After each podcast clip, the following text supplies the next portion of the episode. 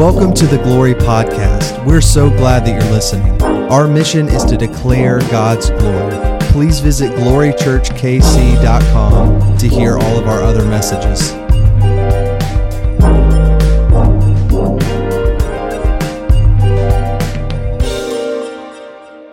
It is so good to be with you this morning. Uh, we are are in week two of the new sermon series, and I'm so thankful that you're here. Um, if you are new with us, um, my name is Greg McKinney. My wife and I are the lead pastors here at Glory Church, and um, we are taking this one stride at a time. Uh, we are a, a rather new church. We just launched our first service in February, and so as you know, 2020 has been a year, um, a year. But we are still here week in and week out, and I'm honored to have you. Today, as you've probably heard already, we are having something called a vision lunch. A vision lunch, and uh, we do this periodically over the uh, course of the season. And the reason is because uh, I fully believe that a church will not continue to grow, or uh, a church won't be powerful in the city if the people don't know the core vision the reason they meet. I mean, there's one reason and one reason only that we want to give God glory, yes, but we're also here. And I believe that the local church is the answer to our city. Um, and so, hands in, hands down, our uh, vision statement is that we see a city changed by homes that are changed. So, if you are new or maybe have never been to one of our vision lunches, I would invite you to come. Stick with us. It's free food afterwards, and uh, my promise to you is that it will be well under an hour long of your time. Okay, my promise to you. Um, so, join us right after the service. But uh, this morning we are in week two of a series that we've called uh, "Waiting." The Watch, all about this idea of waiting. And I don't know if uh, you were able to be with us last week, or maybe you listened in on the Glory podcast, but the season of waiting is a real thing. Where you feel like you're just stuck in between, where you feel like uh, God is, is present but also unseen, where it's just a not yet feeling, this, this constant feeling of um, I am in limbo. Anyone ever been there? Where you just feel like life is in limbo, where you don't know what's going on. This whole series we've been diving in, there's a beautiful passage, if you remember, uh, where James writes, he says, Beloved, be patient. Just as the farmer is, is patient on the crop, that seed that was planted to be a harvest, so too you must be patient. So this morning we're going to get into it, and uh, I'll tell you, though waiting may differ, you're waiting, maybe you're waiting on a job.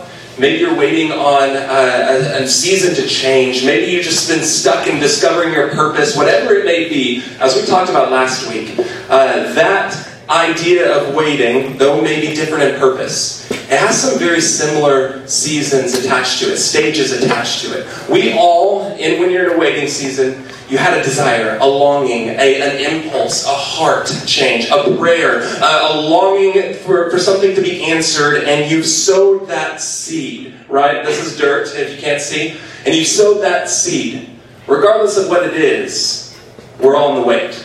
And so the second part, you'll see that it's pretty progressive. There are progressions of the waiting season, though they differ in details, they're similar. Stage two of it is where we're finding us this morning and it's called, we can name it The Watch. So last week we just talked strictly about the wait, and now we're in The Watch. And I'll tell you, The Watch is really hard because if you're anything, if you're anything like me, I'll tell you my biggest vice, like I said last week, is that I am so impatient.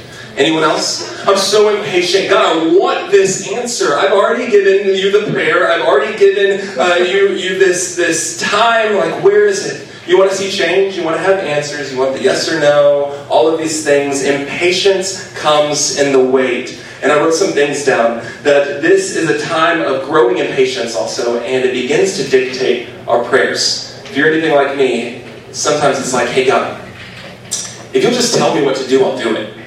Like if you just give me like an answer, I'll do it. Hey God, if you just like give me a yes or no or an open door, I'll walk it. And often in the wait, when the seed is still under and nothing is up, we just want to do something. Right. But can I tell you this next stage? I need you to know this that the watch is not about what we can do or accomplish, it's about everything we can see. Did you hear me? The watch is not what, about what we can do or accomplish, it's about what we can see. What we can visibly see, and, and I will tell you that's one of the hardest things to do because when we are in the watch, we want to do something. But it's not about what we can do or accomplish, it's about what we can see. In uh, 1 Kings, I don't know if you know much about uh, the Old Testament, but the people of Israel are constantly in seasons of waiting. Um, in 1 Kings, there's a drought that was cast on um, the people. And I just want to sit in this because if you um, know anything about hunger, you know nothing about what it's like to hunger in a season of drought. Like, I can't even imagine the inability to even have food because there's no water to make anything alive so that you can eat it and provide for your family and, and, and grow and have the money. And, and this is happening in our passage today. First Kings, there's this drought that happens in the land. And the people of Israel are struggling. And the prophet Elijah is a really beautiful uh, detail, a really beautiful story of how we can learn to wait and he's finding himself in a stage of the watch. And in fact, if you want to open up, it'll be up here, but we're going to dive into 1 Kings chapter 17. Because the watch is not about what you can do, it's about what you can see. And so the word of the Lord came to Elijah in 1 Kings 17, saying, Go from here and turn eastward. And hide yourself by the Wadi Cherith, which is just a little river, a stream, which is east of the Jordan River. You shall drink from the Wadi, and I have commanded the ravens to feed you there. So he went and did according to the word of the Lord. And he lived by the Wadi Cherith, uh, which is east of the Jordan. And the ravens brought him bread and meat in the morning, and bread and meat in the evening. I don't know if birds had ever brought you food, but um, that would be nice. And he drank from the wadi. But get this verse 7 After a while, the wadi dried up, because there was no rain in the land, the drought. And then the word of the Lord came to him, saying, Go now to Zarephath where, uh, which belongs to Sidon, and live there, for I've commanded a widow there to feed you. Now, uh, hear me when I when we open this. A lot of verses, but this this God given word from Elijah in this waiting period to not do anything, but instead to go wait and watch what He's going to provide. Now, I think this is the hardest thing because uh, He commands him to retreat to a stream, and it's like He's saying this: "Go and be present for my provision. Go and be present for my provision. Go there, and I will provide. And if you saw, it's out of his comfort zone by a stream. It's out of his, his way, and there he is fed by ravens. But I love this because as he gets comfortable, did you catch what happens? The watch seems to change. Because now he's banking on the ravens to feed him food, but God just wants him to watch for his provision, the provider's hand. And so the ravens stop, the Wadi River dries up, and he's told to go somewhere else. He says, Go and be fed by a widow. Now, I, I need you to do this. The watch is about seeing and trusting the provider not banking on or not even getting stuck in the details. Can I, can I say that again? The watch is about seeing the provider, not, not banking or, or getting stuck in the details. Uh, and I will tell you, the devil is in the details, right? Like the devil often is in the details. Um, so Elijah's told to wait. And then birds start feeding him. And God starts providing. And then they go. I bet it's because in the comfort sometimes we can get a little complacent. And God wants us to realize and remember the watch is about all the provider's doing, not what provision He's giving us. And we'll, this will make sense as we go in, but we often like to allow the, the details of it to distract us from what God is even doing. Because we're like, where's the ravens now? But the provider is the one that we are to be looking for. And I will tell you, it's in the wait. This is in our hearts, but it's in the wait where the watch comes in and it's hard. Yeah. So let's look at this little metaphor. If you're with us, right, James says, As the farmer waits for the precious crop of the soil, so you too must wait. As a farmer waits for the rains, you too must wait. So a farmer, you better believe he's watching. Yeah. He knows how to watch. He, he, he put the, so, the seed in the soil, and now he knows to watch. There's not much I can do other than take note of all the doings happening all around me and being, being present for it. And so every day the farmer's going to show up. There's little to do right now in this season, but he's going to show up and be present. And he's going to start taking note of the consistencies going on. The sun is still shining. The dew is falling. He's taking note of all these small little provisions because, yeah, the harvest hasn't come, but he's watching for the little provisions that God is doing and he's believing. You see, the watch is so hard because we can start getting a little frustrated Yeah. in the watch. I'll tell you why. Uh, taking note of God's provisions is really difficult because there's a little bit of this watching in anticipation versus watching in obsession. I'll say it again a little bit of watching in anticipation versus obsession. There's a big difference. Anticipation is like, God, you are moving, and I believe you are, and I, I, I, I trust you. And expectation guards us, it guards our thoughts because we're like, I, I'm anticipating you to move. And then there's obsession. Any obsessors in the room?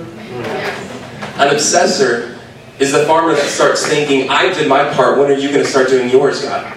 Like, I did my part. The obsessing farmer can start saying, uh, did I do it too soon? Did, did, it, did is it happening? Like, is the heat of the day, should I add my own shade over the ground? Like, is the ground going to get too hard? The obsessive farmer loses sleep over something that he can't even be in control of. Do you obsess? Right, yeah, wow. I obsess. I get stuck on, okay, God, I'm waiting for you to do things, but it's not how I want. And I start thinking, and all my thoughts get, get uh, controlled by this, where you're to watch in anticipation. The enemy really gets us to watch in obsession. And obsession can drive us. You want to know the difference between this? A clear distinction is where anticipation prays during the watch, obsession complains. Think about it. Anticipation prays during the watch. God, you are at work and I believe it. God, you are at work and I believe it. This dew on the ground is softening the soil and it will not, like, it will not be hurt by the sun rays. God, you are at work and I praise you and I, I'm thankful for you. Anticipation prays during the watch. Even like all the worries, God, I'm worried that I did this wrong. Mm-hmm. But anticipation prays during the watch. Obsession complains Wow. complains. I don't know about you, but as a constant complainer, I'm here a lot. Complaints like, I'm tired. I'm stressed. I've just got so much to do. I, I'm worried. I, I have just too much on my mind. I can never do anything. Uh, I just want to change, but it's not. I, you maybe don't know if you complain. Ask the person next to you who's with you all the time. Like, I, I might say, I don't complain very often, but my wife's like, Greg, I give you a list of four complaints that I've heard over and over and over because in the wait, complaining will constantly ruin our praise. Complaining will constantly, and we, complaints are not prayers. A list of complaints to the Lord is going to damage your watch because the watch is all about uh, praying with anticipation, seeing His provision, not obsessing over if the ravens are going to come and they're 10 minutes late this time. Is He going to work? They're 10 minutes late this time. Is He going to work? Obsession will always destroy it. Uh, I will tell you, uh, when I wrote this down, if I were to write down all of my complaints, I bet they would reveal a few things that I struggle to wait for. And I think this is a powerful way that the enemy is probably worried about you waiting in anticipation on those things. And so the voice of complaint has been on you more. So just have a question. Have you, uh, here's, a, here's a real question. What is the voice that you've been in working through the past week? Is it a voice of prayer or a voice of complaint? Prayer. A voice of prayer, a voice of complaint. I will tell you, our complaints will always showcase maybe what the enemy wants us to not be watching for. So take note of that, all right? Take note of that because in, in Israel, obsession kept getting their, their better judgment. Obsession kept getting their go to response. And so it was this beautiful um, and ugly spiral that constantly happens throughout the Old Testament, right? People, the Israelites, would uh, love God, turn to Him, change their ways, the rain would come, and then they would get comfortable, complacent in the provision, look at the provision versus the provider, and then the drought would come. And then they would be complaining, and then God would bring in someone else, right? Like the same thing happens over and over in Scripture. Yeah. And there's one beautiful time when Jeremiah got tasked to be the voice of God. while the people of God were in a waiting, a watching season. So I'll tell you, this is, we're about to read Jeremiah chapter 2, and nothing positive came from Jeremiah's mouth to, to the people of Israel, but I think we can positively learn from this, all right? So this is a little heavy, but it says in Jeremiah chapter 2, this guy had it hard sometimes. The word of the Lord, it says, came to me, Jeremiah saying, Go and proclaim in the hearing of Jerusalem. Thus says the Lord, these people are waiting, and it's gone to complaining. And this, this is the word of the Lord. I remember the devotion of your youth your love as a bride, how you followed me in the wilderness, in the land that was not sown. Israel was holy to the Lord, the first fruits of his harvest. So hear the word of the Lord, O house of Jacob, and all the families of the house of Israel. This is what the Lord says. What wrong did your ancestors find in me? That they went far from me. If you know anything about the people of Israel, what wrong did your ancestors find in me that they started complaining about me? We should go back to, to Egypt. I wish we were going back. Constant complaining is throughout. And it says, and they went after worthless things and became worthless themselves. Through Jeremiah, God is saying, hey, I remember when you followed me. What happened to you? Why'd you not forgive? Like, why'd you not remember?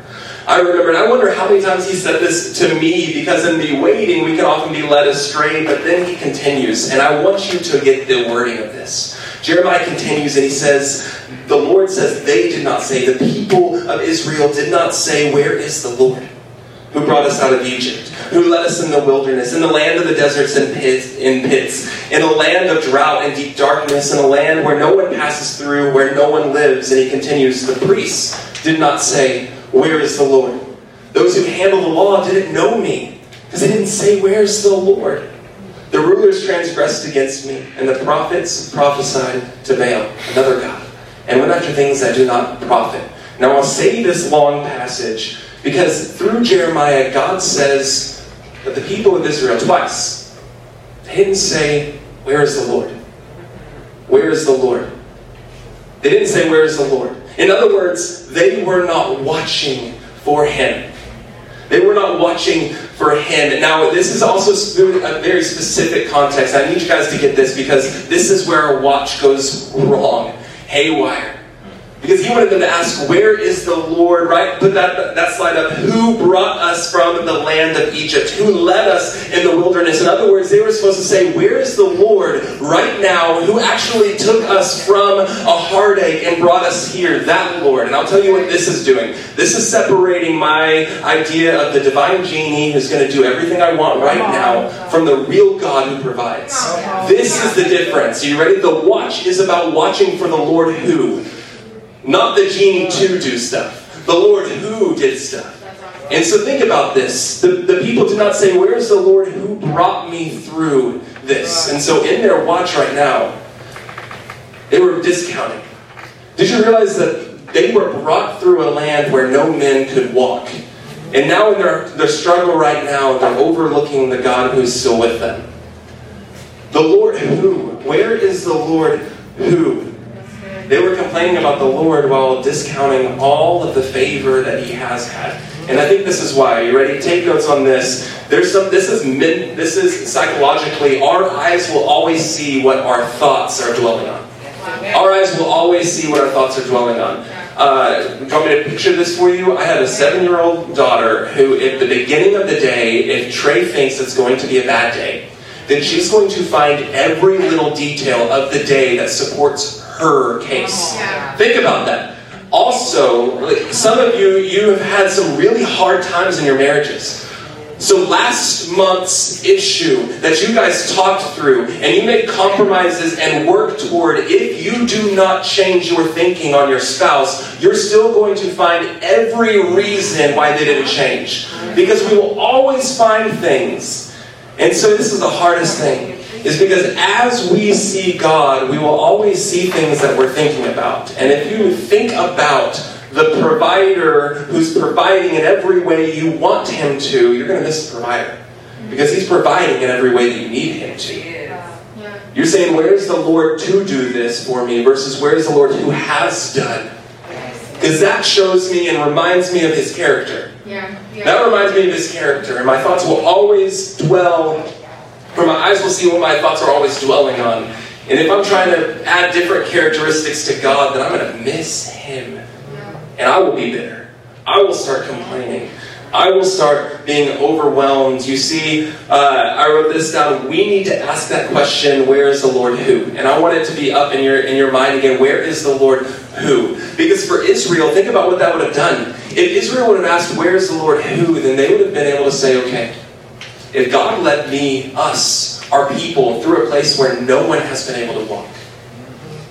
then maybe the very reason I can breathe today is the fact that the Lord who saved me is providing. And think about how that changes. Yeah, he's not doing what we ask him to do, right? He's not doing what we've been waiting, but the fact that the ground is still nurtured, he's here. Yeah. Because uh, for the farmer, the Lord who provided last year, the Lord who, 10 days after I thought it would happen, He still gave us tenfold. He, the farmer can take, state stories of all the provisions of the Lord in the past. And so as he looks at the ground, he says, Well, you remember that time when we thought nothing was happening, but we trusted, and then it did happen? So where's the Lord who did that? Not where's the Lord to grow this right now? There's a very big difference in the heart, the anticipation, the motives. Where's the Lord who? I want you to say that right now with me. Where is the Lord who? Can you say that ready? Where is the Lord who? Often I say, Where's the Lord to? God, why aren't you to? Why aren't you doing this? But I will tell you, this will shed away all of my expectations, my unrealistic expectations. When I say, Where's the Lord who? Because then I'm reminded in my own life, God has led me through some, some pretty heavy things. Yeah. Yeah. He's led me through death. Yeah. I've somehow been able to have peace despite trials. Right. I've somehow been able to, to uh, see God move in ways, and, and in the past, and, and looking back, I can see the Lord who provide. Yeah. And sometimes it gets so clouded that I had these unrealistic expectations, and it never happened like that. Mm-hmm. Like the Lord who provided when my mom died, and I had hope it was never in the way that I thought. So Greg shed those unrealistic, unrealistic expectations now because that's not how it worked then. Yeah. Yeah. You're looking for a genie, not the Lord who. But it continues like, where's the Lord who brought me through that? That's going to shed, shed away the shell of all your selfish opinions or your biased thoughts. Or I also wrote this down where's the Lord who provided for my inability? Yeah. Yeah. Because that's going to take away the stereotypical feeling that you have, maybe as a man, that you have to be strong. Because the Lord, if He provided for your inability then, where's the Lord to do that now? And often we think we have to be control right now. No, where's the Lord who helped me then? It reminds us of His characteristic Yeah. and allows us to apply His characteristics onto now. Not, not His provision of how it was then, but who He, who he is. Yeah. That's good, Greg. I mean, if, uh, if Elijah were to go into that new town and expect the, uh, the ravens to come, he would be missing it. Yeah. Because God wanted him to constantly remember as you keep going, where's the Lord who? Who provides? Because I will. But it's not about the provision, it's about me, the provider, being there. And see, those memories would have given the, the Israelites, if the priest would have said, Where's the Lord who? It have given the Israelites a renewed trust, a voice to pray, some thankfulness to, to orchestrate in their heart. And I will tell you, it's the same thing with you. If you began saying, Where is the Lord who? If you approached your waiting, your watch with, Where is the Lord who delivered me then? Because He's here now, what's going to happen is you're going to get this framework in your thinking where you won't run away and over analyzing situations. You won't run away in complaints. Anyone ever stay up really late at night over analyzing everything because you just want to maybe speed things up? If we were to stop saying, God, when are you going to do this, to start saying, where are you, who has done it? Yeah. I think it's going to provide us with this framework Yeah. of how to live in joy amidst the wait. It's going to give us this framework of, of not running away or spiraling down in bitterness because you're looking for the real God. Not the one that you think will be here and should be here, but the real one who is. And so, obviously, the Israelites didn't get that. Because it continues, and for a second time. And I want to press into this because for a second time, Jeremiah has to go and say this the priests did not say, Where's the Lord?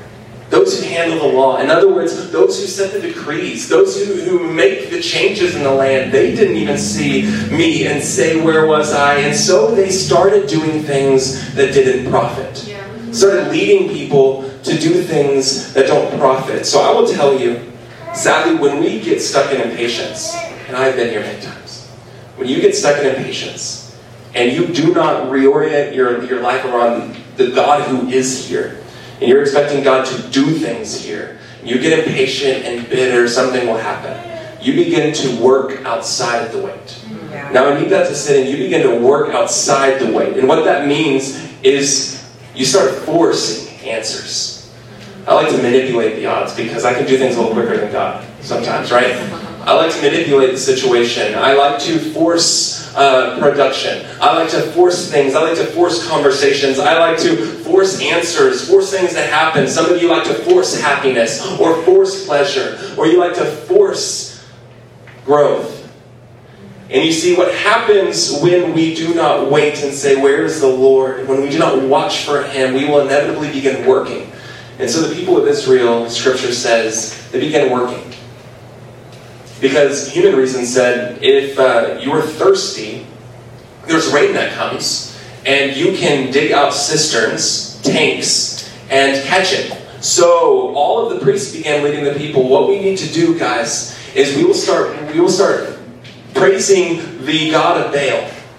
And here's some real things that you guys can do. Are you ready? Here's some ways to get your hands dirty. We're gonna dig, we're gonna dig up the ground. We're gonna create tanks so that we can have water when it comes. Does that sound good? And everyone's all up for it and they're, they're ready because they've been waiting for far too long. And this is something tangible that they can grasp, but the watch is not about what you can do. But it says this. Jeremiah 12, uh, chapter 2, verse 13. My people have committed two evils. They have forsaken me, the fountain of living water. And they dug out for themselves cracked cisterns that can hold no water. You see, what typically happens is we start giving our time to projects that we think will speed up the process, but really nothing happens. And we blame God for it. But really, my people have forsaken the fountain of living water. I gave them rain that they could drink then, but they thought they had to store it up because they didn't trust me. They thought that they had to do it on their own. So they didn't get any of it. It was broken, and so they dug, dug, and dug, and did some hard work and had some stressed out moments. And they thought uh, they were saying, All right, this is worth it, this is good, but it had no profit. So I'll tell you this. I, I wrote this down because I've had many moments like this. You will know when you are here working outside the wait, when you go to bed and you've done a whole lot of things today, crossed off a whole lot of things on your list, and yet you feel this word unfulfilled. Unfulfilled. When you go to bed and you've got your hands dirty by building it, digging out those cisterns, and you, you're like, I'm doing some good things, and I'm, I'm just working and working and working, and yet you go to bed, lay your head down, and you feel unfulfilled. You know you're working outside the watch when you feel unfulfilled. And I will tell you many times this has been me, and I have not noticed it. And so we have to change our verbiage, and we have to stop what we're doing. And maybe some of you need to say no to things. Maybe some of you need to stop trying to do a lot of things to, to occupy your, your uncertainty about tomorrow. And you just need to watch and say this Where's the Lord who? Where's the Lord who? Where's the Lord who? Where is the Lord who? And as we end this morning, I want to get a little personal. I have a question for you. What are the last three things that the Lord has made possible for you? Because this, in and of itself, will help you verbalize the watch. Some of you, the Lord has made possible, you were drowning in debt. And then the, the Lord gave a check. Or you didn't know what you were going to feed your family, and then that meal came. Where's the Lord who gave me a meal when I thought we wouldn't eat for days? That's where you need to start speaking. Where's the Lord who led me through that divorce when I thought all hope was lost? Where is the Lord who, who when I was a child and, and my parents left and I had to go into foster care, but He guarded me? Where is the Lord who did that?